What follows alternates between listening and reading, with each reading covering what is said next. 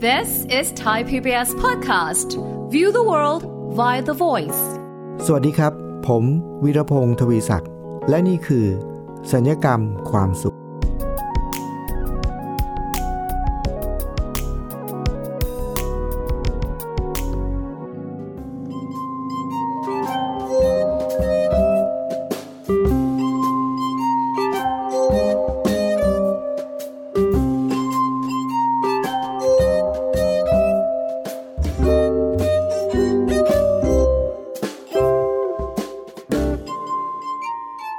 งครับมีคำอยู่คำหนึ่งครับ เป็นคำที่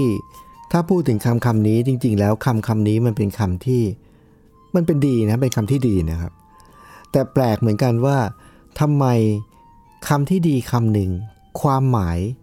เปลี่ยนและความหมายเสียครับ เวลาที่มีใครพูดคำนี้ซึ่งเหมือนคำดีๆเนี่ยแล้วมาพูดกับเรานะครับ โอ้โห เราจะรู้สึกเหมือนกับโดน โดนตำหนิ โดนว่า โดนอะไรสักอย่างหนึ่งนะครับ คำคำนี้คือคำว่า โลกสวย คุณฟังเห็นด้วยไหมครับ ถ้ามีใครสักคนมาบอกว่า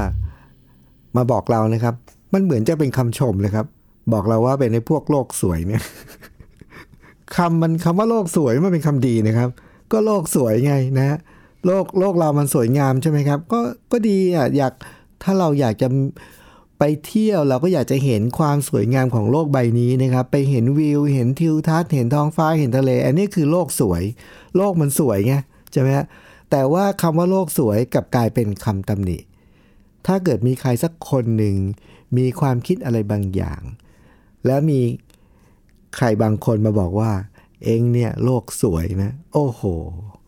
อันนี้กลายเป็นคำดีกลายเป็นคำตำหนิไปซะอย่างนั้นนะครับ เพราะฉะนั้นคุณผู้ฟังครับวันนี้เนี่ยที่ผมพูดถึงคำว่าโลกสวยเนี่ยเป็นเพราะว่าไม่เคยมีใครบอกผมนะ แต่ผมบอกตัวเองว่าผมมาเป็นพวกโลกสวยนะตำหนิตัวเองก่อนเลยนะฮะจะได้เจ็บน้อยหน่อย แต่ว่าไม่ได้ในใจความนั้นคือในใจความที่ว่า เวลาที่ผมมองไปนะครับคุณผู้ฟัง ผมชอบชอบมองไปในท้องฟ้า สมัยก่อนเนี่ยคุณผู้ฟังผมเคยเห็นภาพวาดของศิลปินนะครับ ที่เขาวาดท้องฟ้าแล้วแบบโอ้ยวาดวาดสวยมากเลยอะ่ะผมมีความรู้สึกว่าศิลปินที่วาดภาพท้องฟ้าได้สวยมากเลยนี่นะ อย่างมากที่สุดเนี่ยที่เขาจะทำได้ก็คือเขาวาดได้เหมือนธรรมชาติ ผมก็เลยคิดอย่างนั้นก็เลยกลายเป็นคนหลงไหลท้องฟ้านะครับ ก็คือทุกครั้งเวลาที่ต้องออกไป ในที่แจ้งอะ่ะในที่กลางแจ้งที่เห็นท้องฟ้าเนี่ยผมจะต้องเงยหน้าขึ้นไปมองท้องฟ้าก่อนเสมอเลย เพราะว่าผมมองว่าศิลปินที่เก่งสุด วาดภาพท้องฟ้า อย่างมากสุดก็วาดได้แค่เหมือนธรรมชาติ แล้วทำไมเราถึงไม่มองความสวยงามของท้องฟ้าในธรรมชาติซะเองเลยตรงๆ ไม่ต้องมองผ่านภาพวาด ซึ่งมันมีข้อดีก็คือว่า ท้องฟ้าเนี่ยเขาจะ สวยงาม และเขาจะเปลี่ยนแบบ ไม่ใช่ทุกวันนะครับ เปลี่ยนทุกวินาทีครับ คุณผู้ฟังเคยเห็นท้องฟ้าที่แบบโหยสวยจังเลยไหมครับ และภาพนั้นจะคงอยู่ไม่กี่วินาทีนะครับฟืบเดียวไปเลยครับ โดยเฉพาะอย่างยิ่งตอนพระอาทิตย์ขึ้นพระอาทิตย์ตกเนี่ย เราจะมีเวลาที่จะซึมซับเอาความสวยงามนั้นแค่เสี้ยววินาทีเท่านั้น แล้วก็หายไปเลย หรือบางวันไม่ต้องขึ้นหรือตกนะครับ ในบางวันเนี่ยคุณผู้ฟังตอนกลางวันเนี่ยผมเคยเจอที่ขับรถไปนะครับ แล้วก็เงยหน้าขึ้นมองท้องฟ้าแล้วบอกหุยวันนี้ท้องฟ้าสวยมากเลยก็คือ เป็นกลางวันเลยนะครับพระอาทิตย์ไปอยู่หลังเมฆแล้วเมฆมันก็แบบบาบังอยู่จนกระทั่งทำให้มันเหมือนกับคล้าย ๆ เหมือน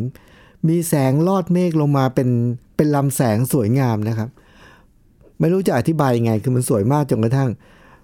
พอผมเห็นอย่างนั้นปุ๊บนี่นะ ผมต้องรีบจอดรถเดี๋ยวสมัยก่อนมันมีห้างอยู่ห้างหนึ่งนานแล้วนะครับ เป็นห้างที่เขาโฆษณาว่าเขาเป็นห้างแห่งแรก ๆ ที่มีลิฟต์แก้วอะครับ คือมีลิฟต์อยู่นอกตัวอาคารแล้วมันเป็นแก้วเป็นกระจก เราสามารถมองเห็นวิวสวยงามเนี่ย ช่วงนั้นผมอยู่แถวๆนั้นพอดี ผมก็เลี้ยวเข้าไปในห้างนะฮะ แล้วก็ขึ้นไปขึ้นลิฟต์แก้วครับ คราวนี้ตอนนั้นที่เขาเพิ่งมีลิฟต์แก้วใหม่ๆเนี่ยคุณผู้ฟังเขาก็จะมี พนักงานคอยกดลิฟต์ให้ด้วยนะว่าจะไปชั้นไหนเนี่ย ผมก็ขึ้นลิฟต์เพื่อหวังว่าจะได้ไปดูท้องฟ้าสวยงามแบบเต็มๆนะครับ ชัดๆ ไม่มีอะไรบังนะครับ พอพนักงานเขากดลิฟต์ขึ้นไปถึงชั้นบนสุดนะครับเขาก็บอกว่าถึงถึงชั้นบนแล้วครับ หมายความว่าเราต้องออกแล้วไง แต่ผมก็เลยบอกเขาบอกว่าอ๋อไม่ได้มาชั้นนี้หรอกจะมาดูท้องฟ้านะอันนี้แสดงให้เห็นถึงเรื่องนี้เล่าให้ฟังเพราะว่า จะแสดงให้เห็นถึงว่า ท้องฟ้าสวยแล้วก็ผมเนี่ยเป็นคนชอบมองท้องฟ้าขนาดไหน เพราะฉะนั้นคุณผู้ฟังครับ ที่ผมบอกตัวเองว่าผมเป็นพวกโลกสวยเนี่ยเพราะอะไร เพราะว่าผมชอบมองหาความสวยงามของของธรรมชาติของออมองไปตรงไหนก็ตามถ้ามีใบไม้ แปลกๆหรือว่า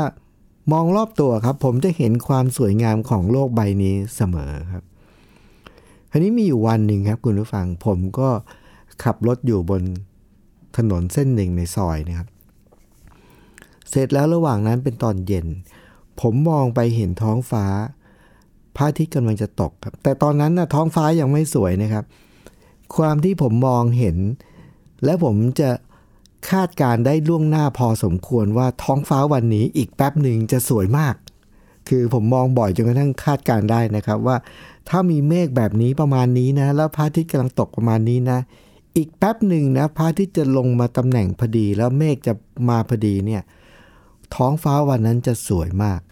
ผมคาดการได้ประมาณหนึ่ง ผมก็จอดเลยครับ ตรงนี้แหละ เป็นมุมที่เดี๋ยวจะมีวิวสวยมากของพระอาทิตย์ตกดินที่สวยมากเนี่ยผมจอดรถปุ๊บ ผมก็เลือกมุมครับ รอก่อนเลยครับ ระหว่างนั้นครับคุณผู้ฟัง พระอาทิตย์กำลังค่อยๆตก พอได้จังหวะพอดีปุ๊บ ผมก็เลื่อนตัวเองย้ายมุมไปมาเพื่อให้ได้ภาพของของโลกสวยนะของวิวทิวทัศน์ของโลกที่สวยงามเนี่ยสวยที่สุดเลยครับคุณผู้ฟัง ในที่สุดผมก็ถ่ายได้ครับคุณผู้ฟัง กดชัตเตอร์ปุ๊บ โอ้โห ภาพนั้นสวยงามจนกระทั่งอดใจไม่ไหวนะครับ ถ่ายเสร็จเย็นนั้นครับคุณผู้ฟังผมก็รีบโพสต์ใน Facebook ทันที ในโซเชียลมีเดียนะครับ เพื่อแบ่งปันว่า โอ้โห วิวเย็นนี้สวยงามจริง ๆ นะครับ คุณฟังเชื่อไหมครับว่าน่าอัศจรรย์มาก ว่ามีเพื่อนๆที่อยู่ในโซเชียลมีเดียผมหลายคนเนี่ย มีความรู้สึกแบบเดียวกัน แล้วเขาก็ถ่ายภาพท้องฟ้าในเย็นวันนั้นเนี่ยวันเดียวกันเนี่ย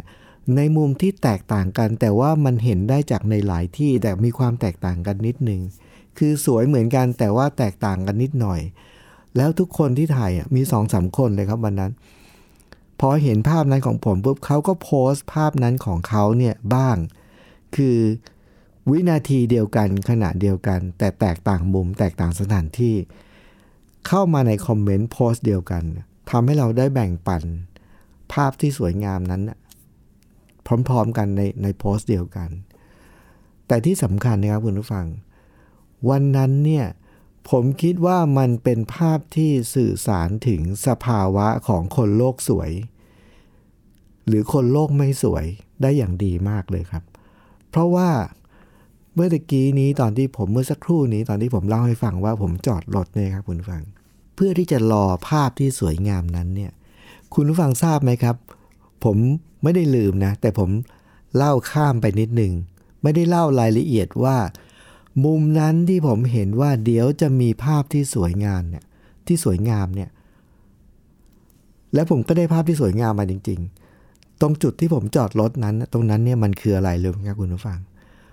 มันคือกองขยะครับ คือผมจอดรถริมถนน แล้วมันเป็นจุดริมถนนที่เป็นริมถนนสาธารณะที่ คนเขาเอาขยะมาทิ้งกันเยอะมากอะคือพอจอดรถแล้วมีความรู้สึกโอ้โหตรงนี้มันเหม็นมากเลยครับคุณผู้ฟังก็คือ แล้วมุมถ้าผมเลื่อนไปอีกหน่อยหนึ่งได้ไหมให้มันเลยกองขยะเลื่อนได้ครับ แต่ว่าเราก็จะไม่ได้มุมที่สวยครับ เพราะว่าต้องยืนตรงกองขยะนั้นเท่านั้นครับ ถึงจะได้มุมที่สวยที่สุด เพราะพระอาทิตย์ตกกำลังสวยงาม มีเมฆสวยงาม แล้วก็มีต้นไม้อยู่สองต้นขนาบซ้ายขวา ยื่นกิ่งมาสวยงามพอดีครับ แล้วพื้นที่ระหว่างต้นไม้สองต้นนั้น ซึ่งซึ่งมีกิ่งมาบังพระอาทิตย์แล้วก็สวยงามเนี่ย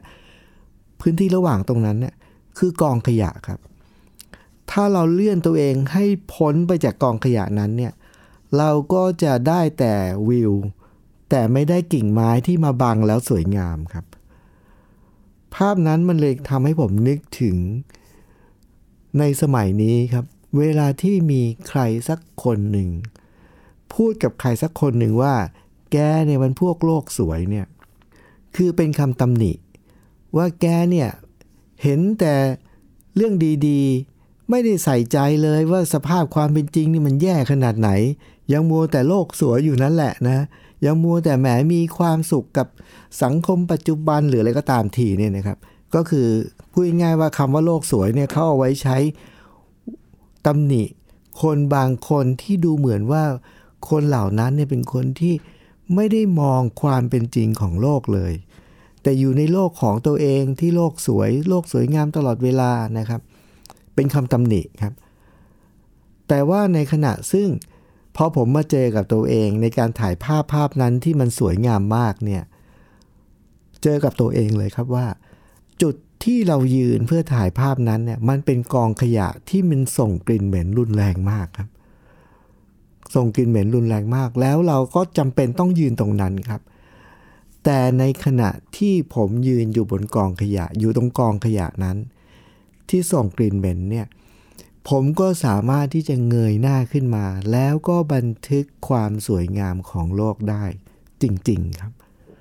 มันไม่ใช่หมายความว่าเราเลือกที่จะเห็นแต่ความสวยงามไม่ใช่ มันไม่ใช่หมายความว่าเวลาที่เราเห็นความสวยงามของโลกแล้ว มันไม่ใช่หมายความว่ากองขยะและกลิ่นเหม็นนั้นจะหายไปไม่ใช่ ผมเองก็ยืนอยู่ตรงนั้นแหละ ยืนอยู่ตรงกองขยะนั่นแหละ แล้วก็ต้องทนกลิ่นเหม็นนั่นแหละ เพื่อที่จะเงยหน้าขึ้นมามองแล้วก็ยังคงเห็นความสวยงามของวิวและทิวทัศน์ตรงนั้นได้ เพราะฉะนั้นคุณผู้ฟังครับ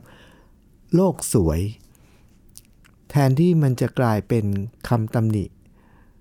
มันสามารถที่จะเป็นความเป็นจริงได้หรือไม่ว่า โลกที่เราอยู่ปัจจุบันนี้ มันมีทั้งมุมที่สวยและมุมที่ไม่สวย แล้วทำยังไงเราถึงจะอยู่ในโลกปัจจุบันนี้ ได้อย่างด้วยความเป็นจริง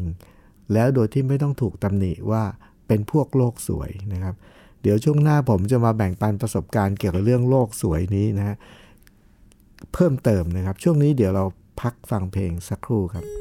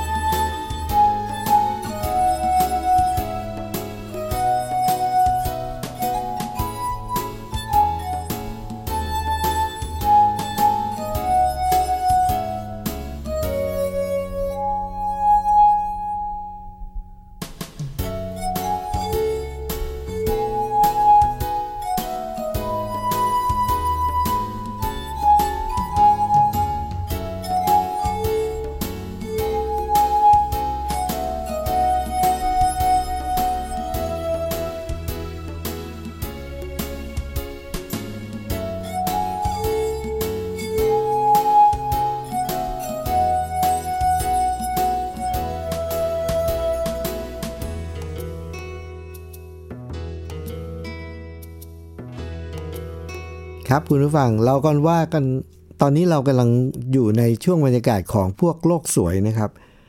เมื่อตอนที่แล้วผมก็เล่าให้ฟังว่าจริง ๆ แล้วผมไปถ่ายภาพภาพวิวภาพหนึ่ง สวยงามมาก แต่ว่าตัวเองต้อง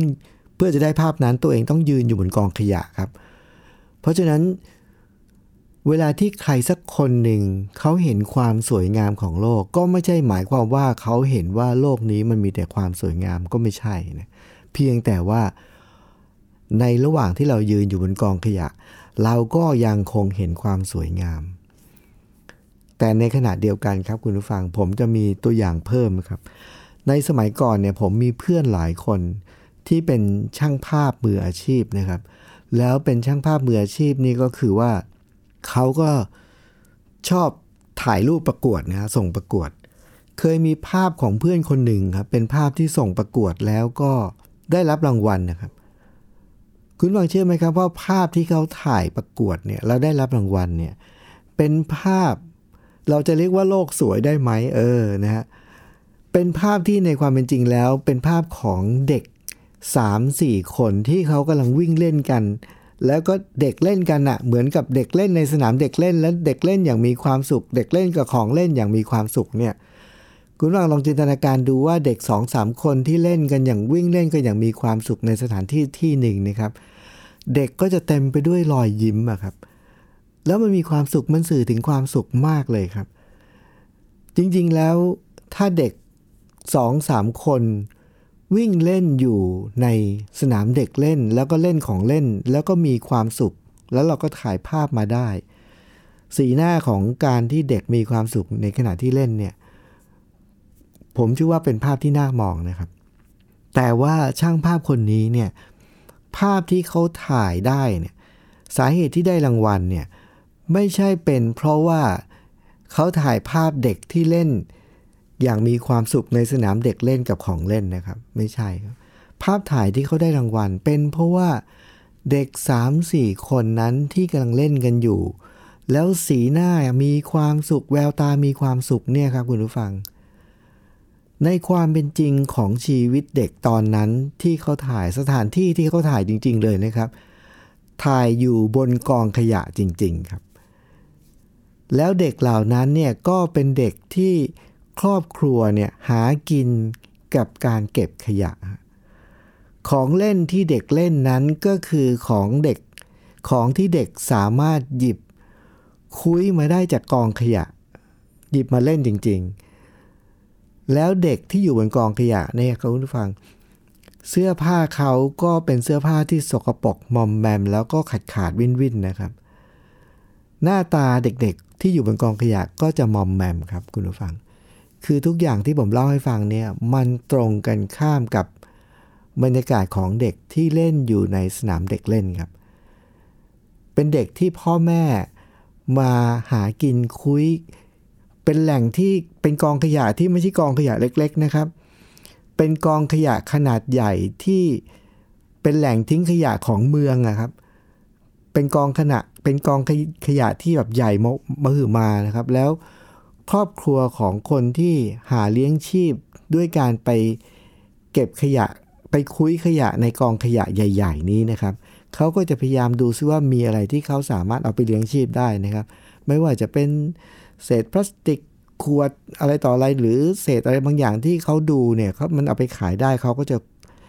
แยกๆออกมาแล้วก็เอาไปชั่งกิโลขายนะครับเพราะฉะนั้นเด็กเหล่านี้เนี่ยเขามีชีวิตอยู่บนกองขยะที่ใหญ่เท่าภูเขาเลยนะครับ เวลาที่เขาอยู่บนนั้นเนี่ยถ้าเราบอกว่าเด็กเหล่านี้ชีวิตแบบนี้ แล้วยังยิ้มอยู่ได้เนี่ยเป็นพวกโลกสวยหรือเปล่า เราจะบอกว่าโหไอ้พวกนี้โลกสวย ขนาดมีชีวิต บอกว่ามีชีวิตอยู่ในความขัดสนแลนแค้นนะครับ เสื้อผ้าขาดวิ่นสกปรกหน้าตามอมแมม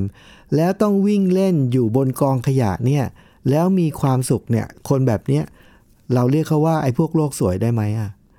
ก็จริงๆแล้วน่าจะได้นะเนี่ยชีวิตขนาดนี้แล้วยังจะมีความสุขเหรอไอ้นี่พวกนี้โลกสวยนี่ใช่ไหมครับ แต่ในความเป็นจริงก็คือคุณผู้ฟังครับ ผมคิดว่ากรณีนี้เนี่ยเป็นตัวอย่างที่ดีมากของการมีชีวิตอยู่ในสังคมปัจจุบันครับ คือไม่ว่าเราจะอยู่ในสภาวะแบบไหน ในความเป็นจริง เราสามารถที่จะเลือกได้ว่าเราจะมีความสุขในชีวิตหรือไม่ครับ เด็กเหล่านั้นเนี่ย เขาเลือกที่จะมีชีวิตในวัยเด็กแบบเด็กทั่วไป ถึงแม้ว่าจะแลนแคนครับ ไม่มีสนามเด็กเล่น ก็ที่นั้นแหละ กองขยะนั้นแหละ ซึ่งเป็นจะเรียกว่าเป็นที่ทำงานของพ่อแม่เขาเนี่ยเขาก็มา จะเรียกว่าเป็นโรงเรียนของเขาก็ได้ เพราะว่าเขาก็เรียนรู้ชีวิตจากกองขยะ แล้วเขาก็ไม่มีเสื้อผ้านะเสื้อผ้าก็ขาดวิ่นเก่าๆมอมแมม หน้าตาก็มอมแมม ของเล่น สนามเด็กเล่นก็ต้องมีของเล่นใช่ไหมครับ ของเขาไม่มีเครื่องเล่นในแบบสนามเด็กเล่น เขาก็หยิบจับอะไรได้ที่อยู่ในกองขยะนั้นนะครับ แล้วเขาก็เอาของเหล่านั้นเนี่ยมาเป็นของเล่นของเขา แต่ที่สำคัญคือ เขายังคงสามารถที่จะมีชีวิตแบบเด็กที่วิ่งเล่น มีของเล่นวิ่งเล่นกับเพื่อน ภาพของเพื่อนผมภาพนั้นที่ได้รางวัลเนี่ยนะครับคุณผู้ฟัง ไม่ใช่เพราะเด็กคนนั้นหน้าตาหมอมแมม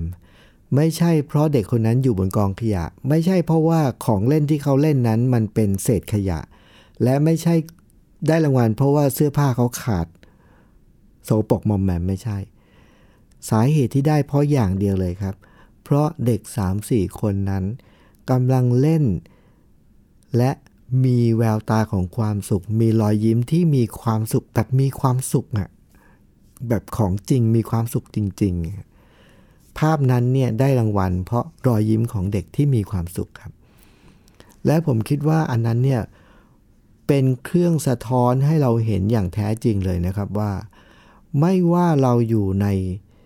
สังคมหรือในสภาพแวดล้อมแบบไหน เราสามารถมีวิธีที่จะมีชีวิตอย่างมีความสุข มีรอยยิ้มอย่างมีความสุข ยังคงหัวเราะได้อย่างมีความสุขนะครับ โดยที่คำถามก็คือว่า แบบนี้เราจะเรียกเขาว่าเป็นไอ้พวกโลกสวยได้ไหม เพราะฉะนั้นคุณผู้ฟังครับ คนที่จะต้องอยู่ในสภาวะที่คนทั่วไปมองว่าไม่น่าจะมีความสุขครับ ยากจนข้นแค้นลำบาก สกปรกมอมแมมนะครับ ทุกอย่างเลยนะ เรียกว่าติดลบทุกเรื่องนะครับ แต่ว่าถ้าเขายังคงสามารถมีชีวิตที่มีความสุข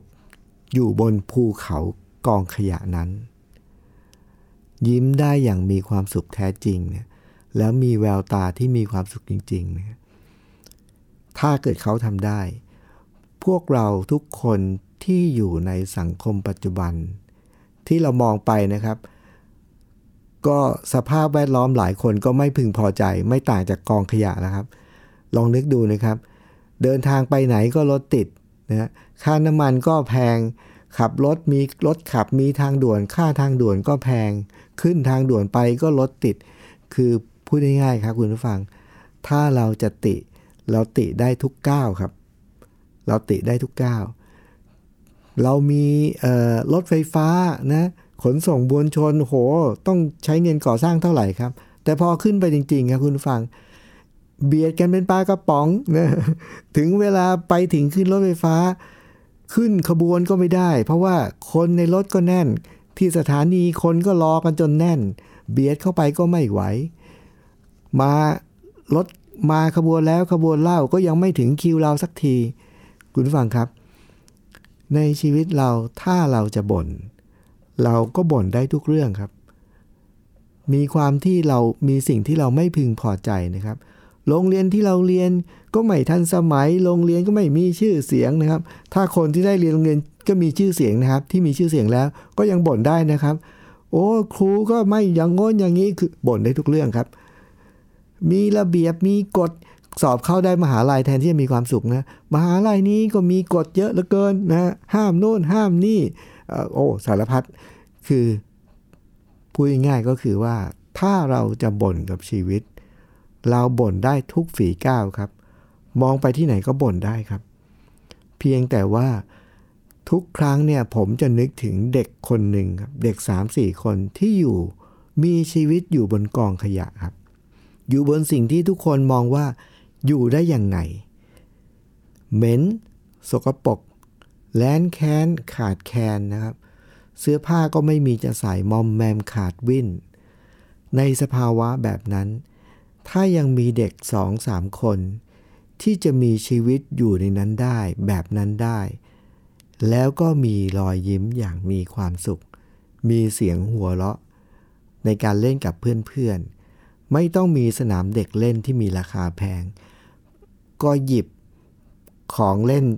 ที่อยู่ในกองขยะนั้นแหละนะ มาเป็นของเล่น แล้วเขาก็เล่นอย่างมีความสุข มีความสนุก มีรอยยิ้ม ที่มาจากข้างในนะแล้วมีเสียงหัวเราะครับถ้าเกิดเขาทำแบบนั้นได้ เราก็ต้องทำแบบนั้นได้ และเราจะเรียกเขาว่าเป็นพวกโลกสวยไหม อันนี้คือคำถามนะครับ คุณผู้ฟังครับ เราจะสามารถมีชีวิตอยู่ในสังคมปัจจุบันได้ อย่างมีความสุขได้ครับ โดยที่ไม่ต้องให้ใครมาเรียกเราว่าโลกสวยครับ เราสถาปนาตัวเองเลยครับ ผมบอกเลยครับว่าผมเป็นพวกโลกสวยครับ แต่ว่าผมสามารถถ่ายภาพโลกที่สวยงามได้ ทั้งๆทที่ผมยืนอยู่บนกองขยะเลยครับ ถ้าผมทำแบบนั้นได้ ผมก็จะมีชีวิต เราไม่ต้องเห็นด้วยกับสิ่งที่เราไม่ชอบครับ แต่เราสามารถมีความสุขได้แบบเด็กที่อยู่บนกองขยะเลยครับคุณผู้ฟังครับรายการสัญญกรรมความสุข รายการที่จะทำให้เรามีชีวิตที่มีความสุขมากขึ้น มีความทุกข์น้อยลง เราสามารถที่จะอยู่บนโลกนี้ได้ครับ เห็นความสวยงามได้ ทั้งๆทที่เรายืนอยู่บนกองขยะครับ วันนี้ผมต้องลาไปก่อนครับ สวัสดีครับ